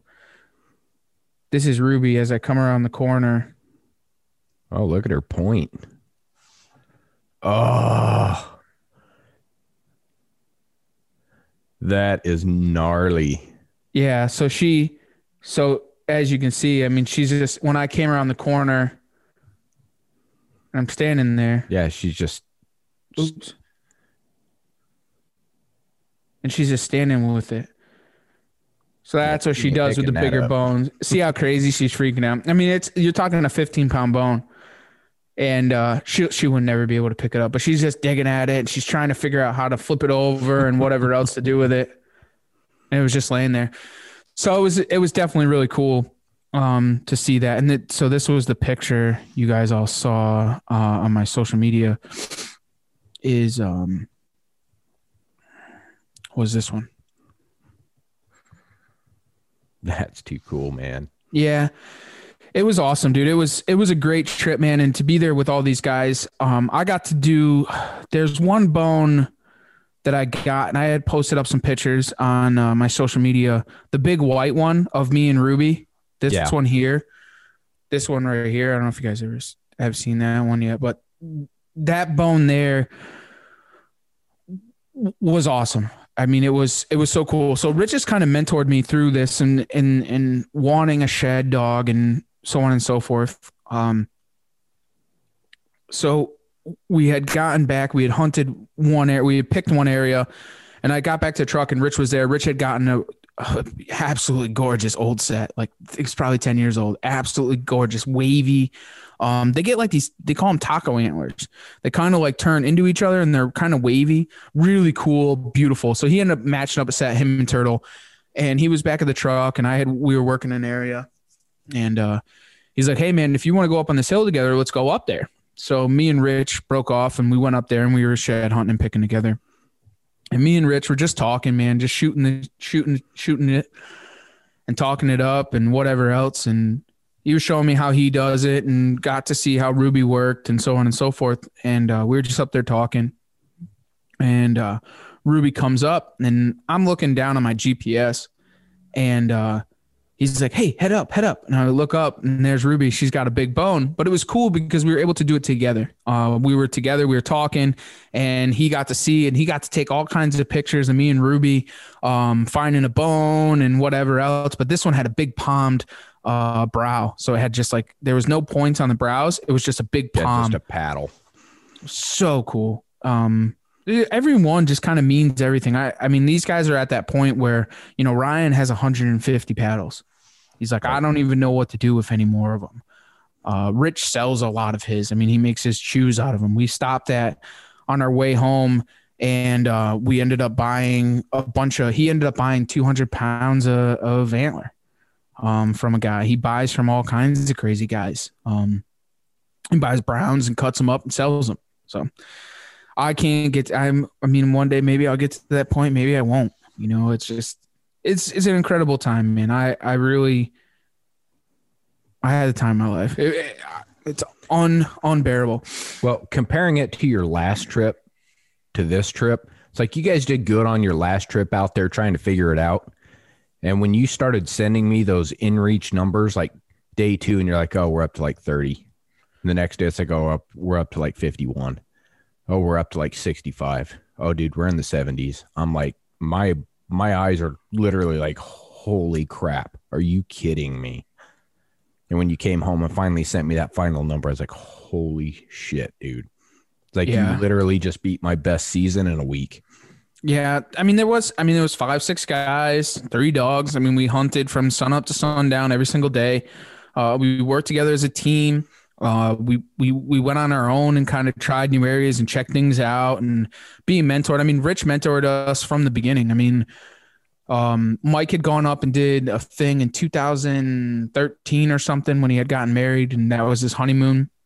He had originally met Rich then, and then we reconnected when we decided we wanted to get into this moose shed hunting thing uh, and kind of learn that. And he kind of sent us on our way. Like last year, we did two and a half days. We did nine and two and a half days, but with Rich's help. I mean, Rich gave us numbers. I mean, if it Yeah. wasn't for him, we would never be able to do this. And then he kind of like points in the direction what to do. And then to be in camp with him and learn how it was. I mean, he was overly impressed with us. He was like, not everybody can do this. Like it's, Oh yeah, it, you either do it or you don't.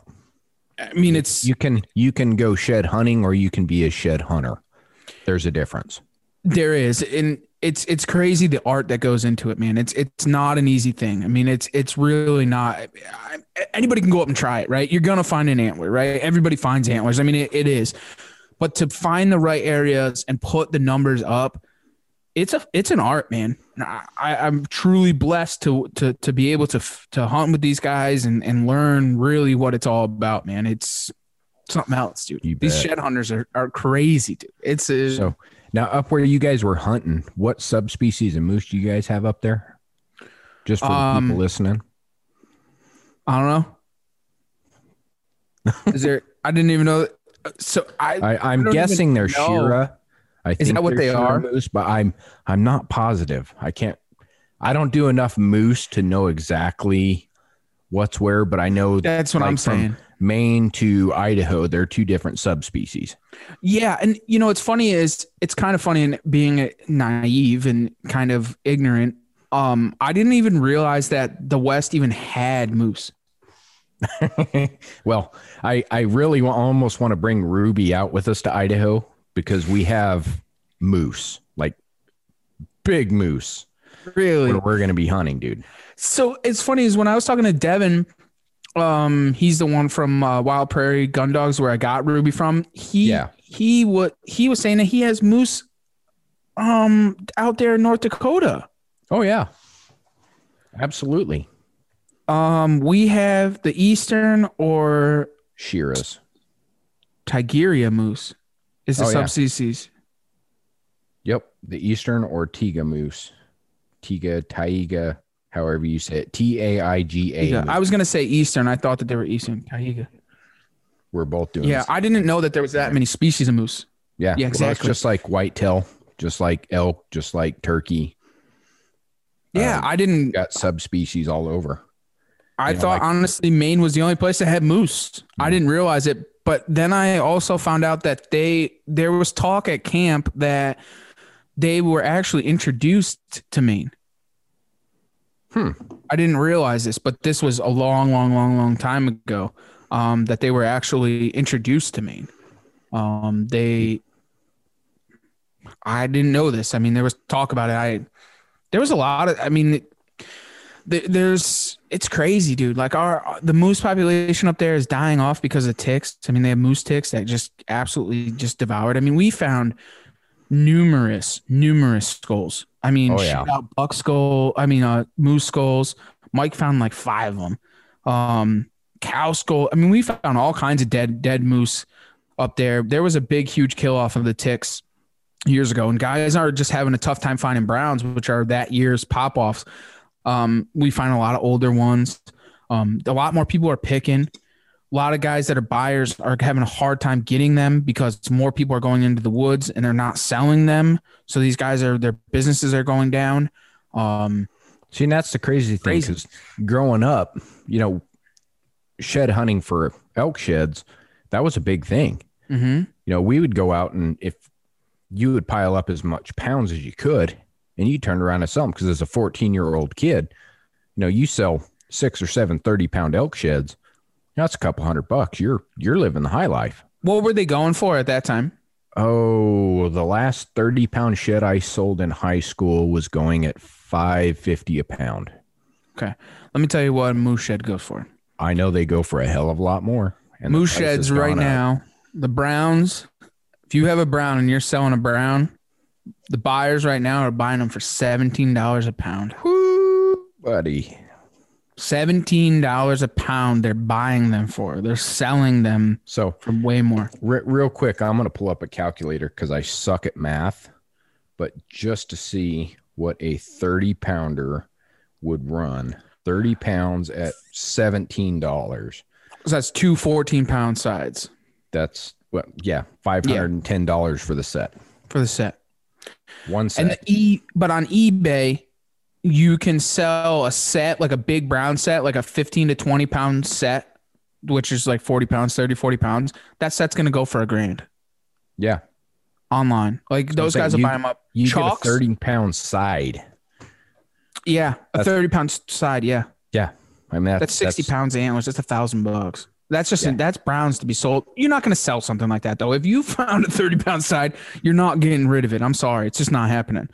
The um, there's even the chalks, the whites, they're still going for seven to ten dollars a pound. No shit. The whites, yeah, they sell those things, dude. Some of the whites, those guys sell them on eBay. They get like 200 bucks for them. 250 That's nuts. guys want them but they just they make all kinds of arts crafts people want them for their house so on and so forth Yeah. I don't sell my sheds i keep all my sheds i'll forever have all my sheds i don't care if i have this room is full and the only thing that's here is a microphone because i am not getting rid of any of my sheds i buy sheds um funny thing is we when we ran into town to meet up with somebody Oh, dude. Um, yeah. I wondered if you were going to bring that up and show that. i couldn't not i mean Dude, that thing is nasty. That's all I'm going to say. So if you're if you're not watching on YouTube, you need to go over on YouTube and right around I think like the hour and we'll say 15 minute mark. You need to yeah look whatever. just match it up with whatever your uh your uh audio says. Um so we went into town and the the guy we were buying from a picker. Guy's older dude got a shop in town man. Really cool dude. Sells skulls and all kinds of crazy things. And obviously you know we want to support those guys. So um i wanted to buy something from him uh, he had a he had an alligator skull. I was gonna buy that because I want one for my collection in the worst way. So if anybody's got one that they want to sell, I'll probably end up buying it, or you want me to come kill one, or whatever the case may be. Don't tell uh, Michelle. I want one really bad, so I'll take one of those. So I almost bought it, but I knew that this guy had everything. Like he used to raise fallow deer, so I was going to buy a fallow deer set. Uh, he had all kinds of abnormal double paddled moose. Um, he had all kinds of stuff, but I obviously I collect oddities. I always buy an oddities stuff and whatever else when it comes to antlers. So I said, "What do you got for whitetails? I want a wild whitetail shed." And obviously, everything he's got is moose and this, that, and the other thing. But he said, "I got, I got a couple of wilds, and I almost bought some more, but I ran out of money, um, because I did not want to spend that much money there. But um, so I end up buying this. Yeah, you've got to step back to get that in frame, dude. Okay, so one, two, three, four, five, six, seven, eight, nine, ten, and a kicker on one side. No. Oh, and the drop. One, two, three, four, five, six, seven, eight, nine, 10, 11, 12, 13, 14, 15, 16, 17. 18 points on one side. Yeah. With the club triple drop. Just Broken, broken on that side. Yeah. Disgusting. Had to have it. So, funny story. So I said, What's up with that? He goes, A friend of mine found it walking his dog in his backyard in Maine. And he wanted me to make jewelry out of it. And I couldn't do it. I said, What'd you pay for it? He told me the price. And I said, Give you 20 bucks more. He goes, Sold. I said, Deal. Paid a little bit more than I should have, but I don't really care. It is what it is. I had to have it. That's a badass shed. That's Had to have it. that to find that as a wild whitetail, not just a whitetail, not a farm raised. You could get this on a farm, but to get Oh, that yeah. as a wild whitetail, I mean, I I got to ask, have you thrown any kind of tape to it or taken a, a best judgment? Because it's got to be a 100. that side alone, I I lean to 120. It- It's definitely in the non-typical side. Mhm. That that's obvious, but I I want to say it's closer to the 110, 120 in there somewhere. So that am thing I, is massive. So I didn't, you know, if I didn't know what was up there and seen trail cam pictures of what Maine deer look like or whatever the case may be, because there's always those crazy oddities that come out of the mountains of Maine, right? Like they're just absolute behemoths. There's a ton of them. The dude shot a 170 non-typical, like just behemoth, dude. This thing is stupid giant, like insane. Um, and that was netted. Uh, by the way, not not gross. Not- that's not netted green gross. 170. Yeah, that's netted seven, 170s, 177. I think it was what it was splits and non-typical craziness. If I didn't see other sheds that guys have found or pictures of other big deer, um, I would never believe that that was a wild deer. But I knew that this old timer he had something non-typical, and I was like, dude, I gotta have it. Like I don't care what it costs, I want it. I gotta have it. Um, and he had it. And I, I just had to buy it, dude. I, I'm gonna put a tape on it. I want to see what it grosses and what the actual inches of it is. But I out of everything on it, honestly, I want to know what the main beam is alone. yeah, you know that's the That craziest part, right? massive beam. So I mean, like, he's got to be over 20. Yeah, I mean, he's something I mean- else. that thing just keeps going. It's just, but there's so many deer like that up there.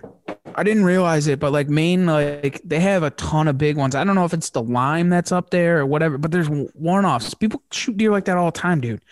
Like I didn't even realize. Like so, like Maine's big moose. I mean, big big whitetail stuff. Um,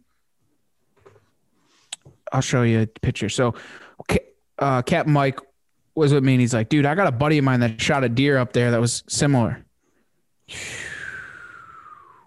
And at first, Well, you hear everyone talking about them northern big woods bucks, and you know they're them. big, but I mean it's such a vast, You don't realize- area. you don't realize how big they are, dude. I, I never would have believed in a million. I because at first on the ride home, I'm like, I'm like, dude, there's no way that that deer is actually a wild deer. And Mike was like, yeah, it is, man. I'm telling you, dude. I'm like, I don't know, man. Did I? Do you think that I bought? Uh, that I bought a a, a a high fence deer? Maybe he tricked me, so on and so forth. And he's like, no, dude. Like they have those that like that's a normal thing up there. Well, let's think. Think about Maine. Think about the mountains up there. I think it's the Cascades. Correct me if I'm wrong. If not, you guys can leave a comment or whatever. But so much of that is remote, untouched area. Deer can grow eight, ten years and never see a human. So, for example, this was a deer that was sent to me trail cam pictures. Jeez. for me. Yeah. So that kind of that kind of goes to show, and it doesn't even look real, right? Like you're like, what in the hell, dude? Like, what is that?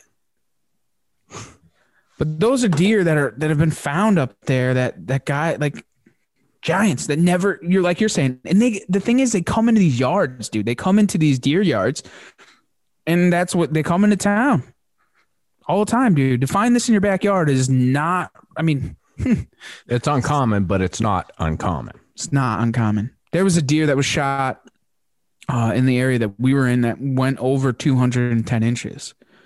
Um, that just came off the mountains. I mean, you talk. Think about, uh, and for all our Maine listeners, kick us back some information. Um, isn't the big thing up there is to get the moose tags? And the whitetail are not really, it's not like the coveted species up there. You know, it's like, oh, I shoot deer for meat, but, you know, they don't chase them like we do. They want the moose. it's so hard to to shoot them. Like we talk to Mark about it all the time, dude. It's a one deer state, unless you're in a in in some of the um in the deer management zones, like in the urban areas. Yeah. but it's a one deer state, so you can only shoot one buck. And the thing is that it's so like overgrown with with firs and and softwoods that Mhm. like they're cutting like Mark. I mean, he's got a blind, and you know it's 200 yards one way, 200 yards the other way, and they're waiting for those deer to cross those things. And those guys will sit all season to shoot a halfway decent buck. Um, and you just kind of take what it is. I mean, these guys are just taking food to take food, you know. Right. So that's what happens when you have those one buck states. I mean, these deer can grow giant. I mean, dude, the North the Woods, Midwest. the the North Woods is a million square acres. Yeah. There's a lot of land for a deer to live up there. That that's like half of where you're going to be hunting in Idaho. Right. I mean, it's just it's crazy, right? I mean, it, so those deer do live up there, and I'll tell you this, dude: the deer up there had the longest legs you ever see. Right? There's twenty something subspecies of whitetails, anyways, but Mm-hmm. those deer up there, it's insane. Like when you see him, I, I so when I saw him for the first time a couple of years ago when I was up there, I seen the legs on him and I was like, "Bro, look at that small moose." Mike's like, "That's not a small moose. That's a whitetail." I'm like, "What?" Yeah, their stomachs are like three because the snow is high. They adapt. Yeah. They adapt to their their their surroundings. I mean, that's just the way that it is. It's just What- crazy, man. That it all bases on where you're at, the climate, what the winters are like. Mm-hmm.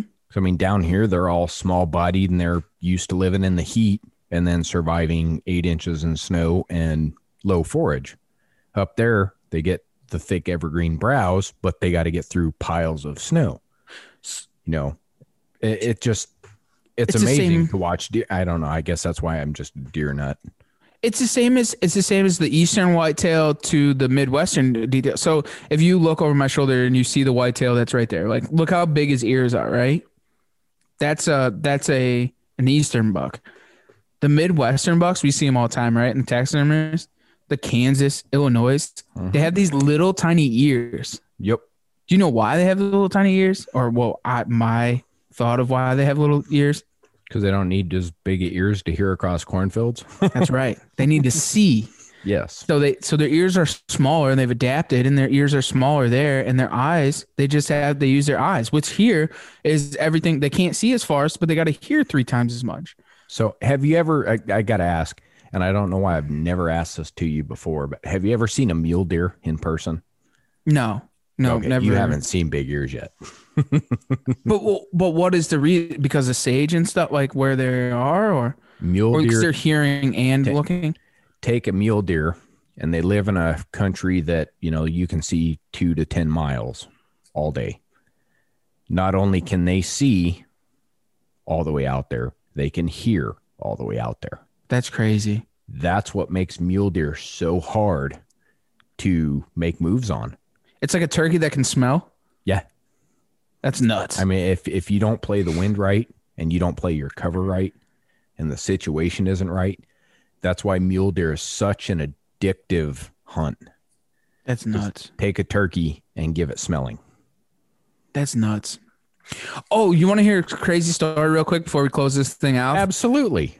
So funny story. Uh, it was raining for two days up there, and we had obviously uh made a bunch of things at Mark's place. thank God that we did, right? That we stopped there because um I we decided to make a new turkey pot call that we've been working on, which will come out hopefully for next season. Uh, we're working on a different soundboard over glass. Um, do, do a, a slate slate soundboard over glass. So I had them put it together so we can play around with it when I was up there. Made some strikers, dude. I made a um a feather striker, so it's got feathers inside of it, and turned it down. So we got to plan the leaf, whatever. So anyway, so we were up there. It was rain day. It was rain day for two days. Me and um Mike out scouting. So Mike jumped out of the truck and went up this old dirt road because uh, we couldn't drive up it. So I was sitting there, and Mike closes the door, and guess what happens? I was like, he's like, hey, there's a turkey out there. And I was like, oh, come on, man. Like, mind you, dude, we are in the middle of nowhere, like nowhere. Like, there's nothing around. We are, if y'all want to look it up, look up the North Woods. You see how big it is, where we were. I mean, like, there was points where we were in some crazy places. So, anyways, so we get a gobble, and there's we don't think that there's turkeys up there. Turkey season opens up May third. All I have on me is my nine millimeter, um, and I thought about it. I almost killed this turkey with it, but anyways, so I get out of the truck. It's raining. I got the turkey call, and I got it up like up, yeah, like this, and I'm playing it so the glass it doesn't get on it, and this thing. And I'm, dude, I'm calling this thing right in the dirt road. I call him right out, big bearded, hanging white head comes out. She's he's strutting there. This that and the other. I'm in blue jeans. I'm kneeling down in the woods. I'm waiting for him to come out. I end up calling this bird out to the tote road. Comes out to the tote road. He turns, he sees me, and he runs right across the bridge, right right down the whole entire road. I wish I had gotten on film, but I didn't. Um, but we found turkeys up there. It was kind of cool, and I got to call and him. Did I not tell you buy a tag, just in case? I, but I, dude, it would have taken away. And I, I said this, and Mike said the same thing. He was like, dude, if I had, if I, if I knew this, I would have brought a shotgun and shot him. I was like, then we wouldn't have seen him. It just would have happened like that. Valid point. And you would have put point. in so much more time trying to kill Chasing a turkey and taking away from the shed hunt. Like, was it stupid for us to leave the May 1st through May 10th? No, not at all. No, actually, we left the 29th. But anyways, to to leave all that time to like miss out on turkey season, like no, not at all, dude, man. Like see, you got to go up there and do some once in a lifetime shit. Make some memories and help train your dog. And you're back in time. You still got plenty of season. You mm-hmm. got my boys John and Chase coming up there to get stupid in Connecticut. Which they've called me during this. Dude. I gotta call them back, but yeah. Well, when you get to meet Chase, do me a favor, kick him in the ass. Oh That's yeah. Okay. One of my all time favorite guys. The uh the bird on the wall Chase is who called that in for Kim for her first bird. Oh, that's awesome. I, I love that man dearly. He is probably one of my ultimate turkey hunting heroes. Don't tell him that. Don't tell him I said that. I'd never like a Marine to know an Army guy is saying you're a hero. But uh, you're gonna have a blast with him, man. That that dude is a turkey slaying fool. I mean, he just got back from he got a bird in Montana, Wyoming, and South Dakota back to back every morning. Yeah, and he so he was actually his his flight got delayed. Yeah, I got all yesterday. I was talking to him. I was talking yeah. to John yesterday, and he said that his flight got delayed, so he came in late last night. Them boys called me at like ten thirty last night. I did not answer. I was sleeping. I'm out. I'm, yeah, Chase had to. He flew into Baltimore after the delayed flights. Had to drive back to Annapolis to get the boat, and then drive back up. So Wow. I I when John told me, I was like, oh my goodness, man. That tells you how hardcore Chase will throw into for these birds. It's it's nuts, man. I'm I'm hoping to meet up with them uh, in the next day or so and just kind of bounce them around and kind of show them around the area. I'm kind of letting them struggle for a little bit, and then we'll kind of we'll put them to the boots and kind of show them around. Well, I, will put it this way: if if they strike a bird, it's probably gonna die.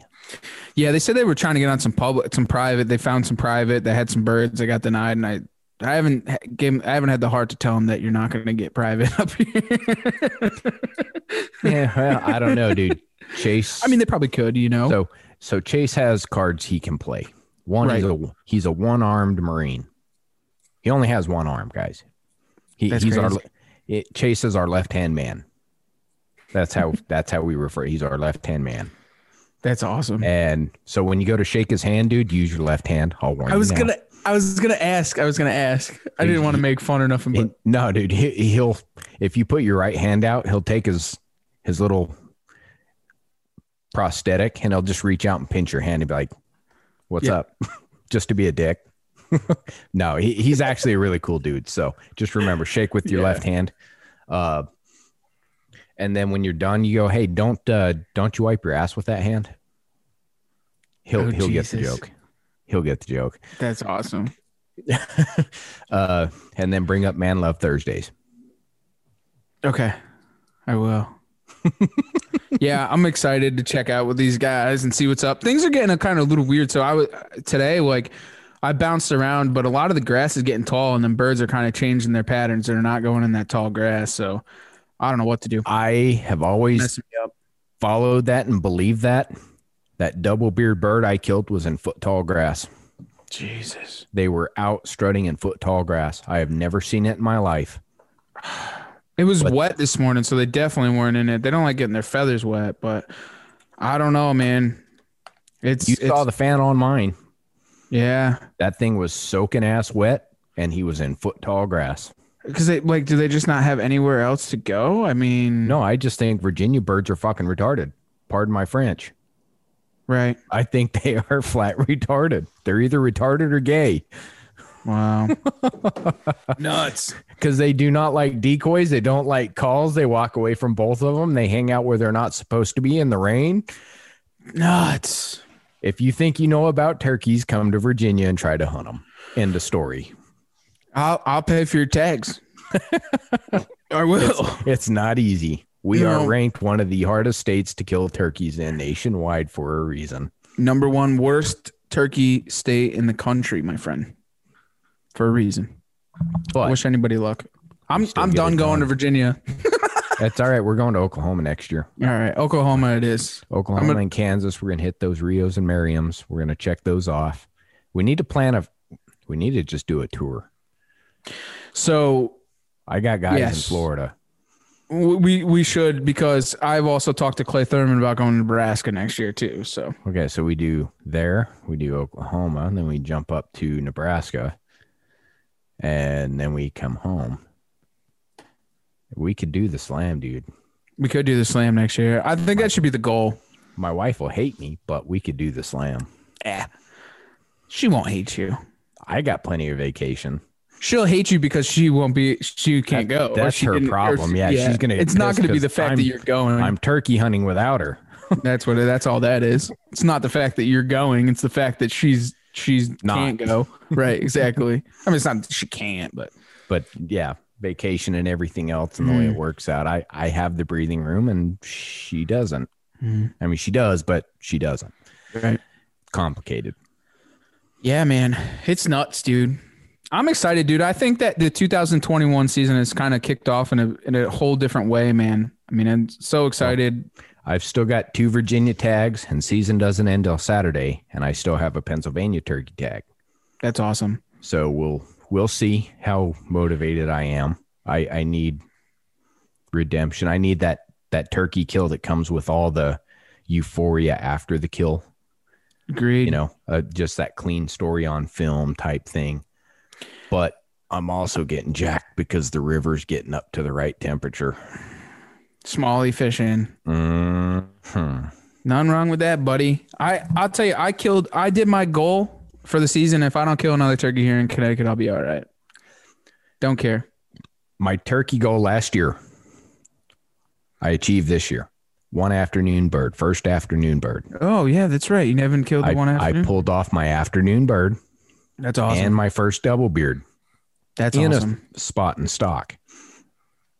Nothing wrong with that, buddy. So I'm going to call that a win for the season. If I don't get anything else, I'm happy.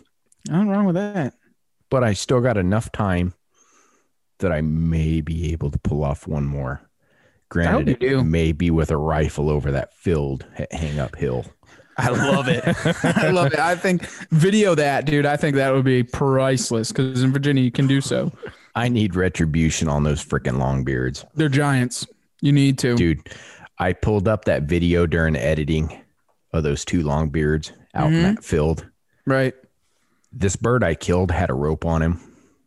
Those two birds had frickin' They had this just- on them. just yeah i mean these things are this big around And when they stand up, they're touching the ground. They've got to be 13 inch beards. Yeah.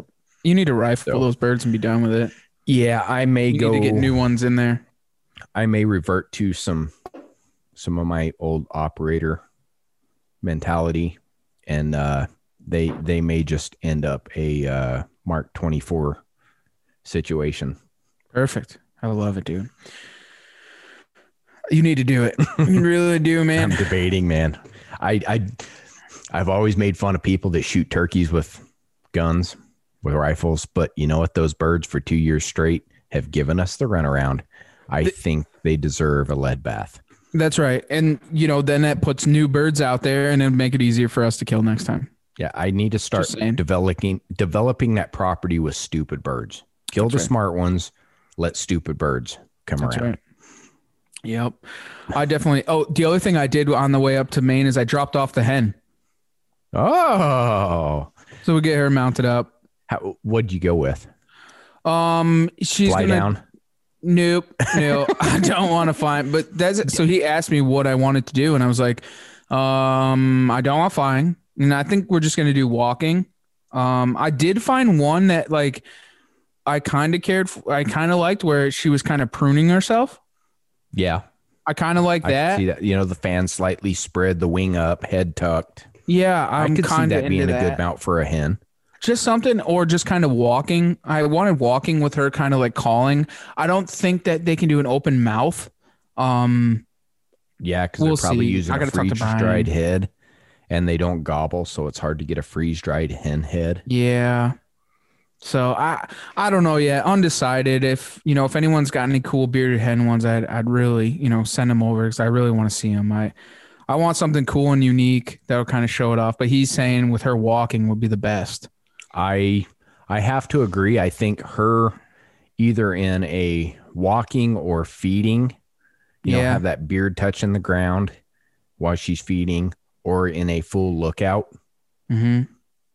so it's just out there displayed. I think that could look cool. i just i'm running out of room dude i don't know where i'll put her but Oh, you got plenty of room. Mm, crazy. Do her on know. a do her lookout on a limb, and then hang the limb off of a pillar. Yeah, I guess I could like over here Yeah. on this pillar, but then it's in the dude. It's in the way, in the way. So I don't know. you do her look, you have the limb sticking out right over the table in front of you. yeah, yeah. I guess I could. Oh, I could do it like right here, Yeah. over here. Yep. I guess I could. and just have her doing a full lookout off the roost right over the table. Yeah, that or I was thinking a corner piece over in that corner, but whatever. That was a crazy hunt too, man. Like I couldn't believe that. That was nuts. like so a lot of people don't know. I'll get into it real quick because obviously we're running out of time here and, and everyone doesn't want to listen Yeah, to us. we're we're only like an hour and six or fifty minutes in. Oh, yeah, only. Uh, so my goal was to set out. The, so the, the funny thing is, Captain Seth or Seth calls me the sexy bearded hen, and so I had seen that there was two hens on uh, on one of our local uh, private properties here, and I had said to Mike, I said, "Dude, I want to kill one of these birds. Like, I, I want a bearded hen. Like, it's like the holy grail, right? Like to kill these one of these things, I guess."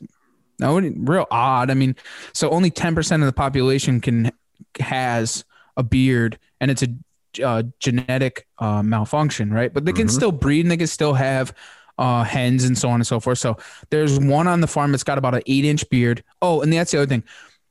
I've in my research, bearded hens can only get up to an eight inch beard. That's the biggest beard that they've ever had. So this one's the one down there has got to have out. yeah. So it's got like a seven or eight inch beard on the farm. And then there was one that had like a four or five inch beard. And I was like, I said, Mike, I said, you can shoot all the gobblers. I said, I don't care. I said, I want to shoot one of the bearded hens. So opening morning, I said, if they come in, I want to shoot one of the bearded hens. I just want one. He goes, I've already shot one. I don't really care to shoot another one. I said, okay, fine. I said, I'll, I'll shoot him. So we went there. Nothing came in. The birds kind of skirted us. We called them back and forth forever, man. Just they, they wouldn't break. There was too thick of stuff, so on and so forth. So we didn't get those. So we ended up going to another public piece, actually, where I killed, uh, or I didn't kill the youth uh, hunter that I did that I hunted with um, Everett. He he ended up getting his, so we ended up going over to that piece. And uh, I got over there and I said to Mike, I said, "There's another roost. There's another goblin here." I said, "Let's go." I said, "We'll try and kill this thing." So uh, got over there and start calling. Nothing answers, so on and so forth. But this stupid hen starts cutting back at me, and I'm like, "Oh, you're done, dude." I said, Get "Mike, her. let's see. actually." Actually a little bit more to the story was I had lost my striker and Mark said, you better go in there and try and find it so that, you know, we don't have to pour and make new ones. So I said, okay. So I, so open the morning, I went in there, I tried to find it. So I ended up finding it and I had called and nothing responded, nothing responded. So then I get on the pot call. So I have a slate over glass. So glass on the back and slate on the front on one of my wood calls of, of his. So I'm on the back with the glass and I'm cutting on it. And uh, this thing starts calling back at me. I go, Mike said, sit down. Said, I'm calling this girl in. So I end up calling her in and she's coming and we're going back and forth. I got the read in. I'm cutting at her. She's cutting at me. We're yelping back and forth. I mean, this goes on. She ends up coming in, coming in. And I see her and she's behind a big tree. She starts going out in front of me. And I just seen, so her beard laid on her chest and you couldn't see the beard. You just saw like a little tiny, like Yeah, On the sweat- just a little tiny like outcropping.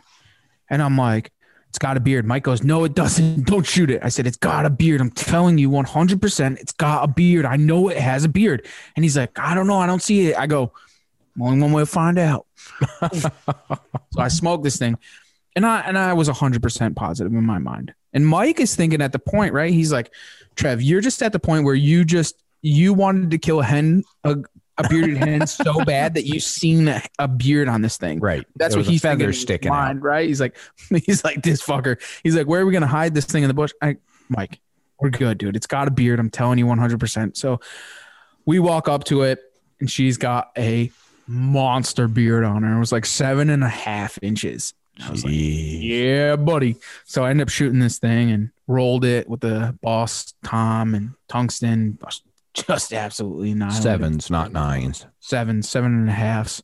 Um, and uh, yeah, knocked her down. Really cool, but I got that goal. You know, it was kind of cool to get it. So if I don't shoot another bird throughout the rest of the season, I'm all right with it. Ah, dude, you're gonna be fine. You're gonna knock one or two more down. I don't know. I'm Not really gonna try that hard though. Dude, you went from like 17 in total last year. You're knocking down at least one more bird. I'll try. And maybe with the bow. Yeah, because I mean, you you do have the the league that you got to put up some to. numbers for, dude. Your I know team, they're gonna be mad. team's leaning on you. my team, I love my team and I have a great team, but they're just not. I got picked as the underdog. Them not knowing, just So- I just got picked. You just gonna settle for being the underdog? No, fuck, no, no. I'm like the silent, the silent underdog. I guess it would be. Yeah, I was gonna I say, just- I, I I know you better than that. You're you're not gonna be the underdog. No, no. I'll kill a bird with the bow. I know I will. It'll take time. We'll see what happens. I want to. I want to get through this week. Kind of go hang out with Chase and those guys and see what's going on and check those guys out and hang out and we got a couple of birds and some some spots and we'll try and kill one in the morning. See what happens. So see how their hunts go, and I'll hit them up here shortly too, as I'm sure you will. And uh, I'll bust their balls. You give them all sorts of good feelings and vibes, you know, and then uh, hopefully they have a good kickoff to the season. And then you go out there and make Chase call you in a freaking bird for your bow. Because you want to talk about the luckiest turkey hunter I've ever met in my life. I they've probably you know they were hunting all day, so I imagine that. I mean, I don't. We'll see what happens. See what they got planned for the morning, but we'll put them on some birds here, or at least put them in some areas. See what happens. I'm pumped. Still got turkey season. The three of you together, shit's gonna die. I that's that's all I'm saying. Like I'm an okay turkey hunter. The three of you together, shit's gonna die.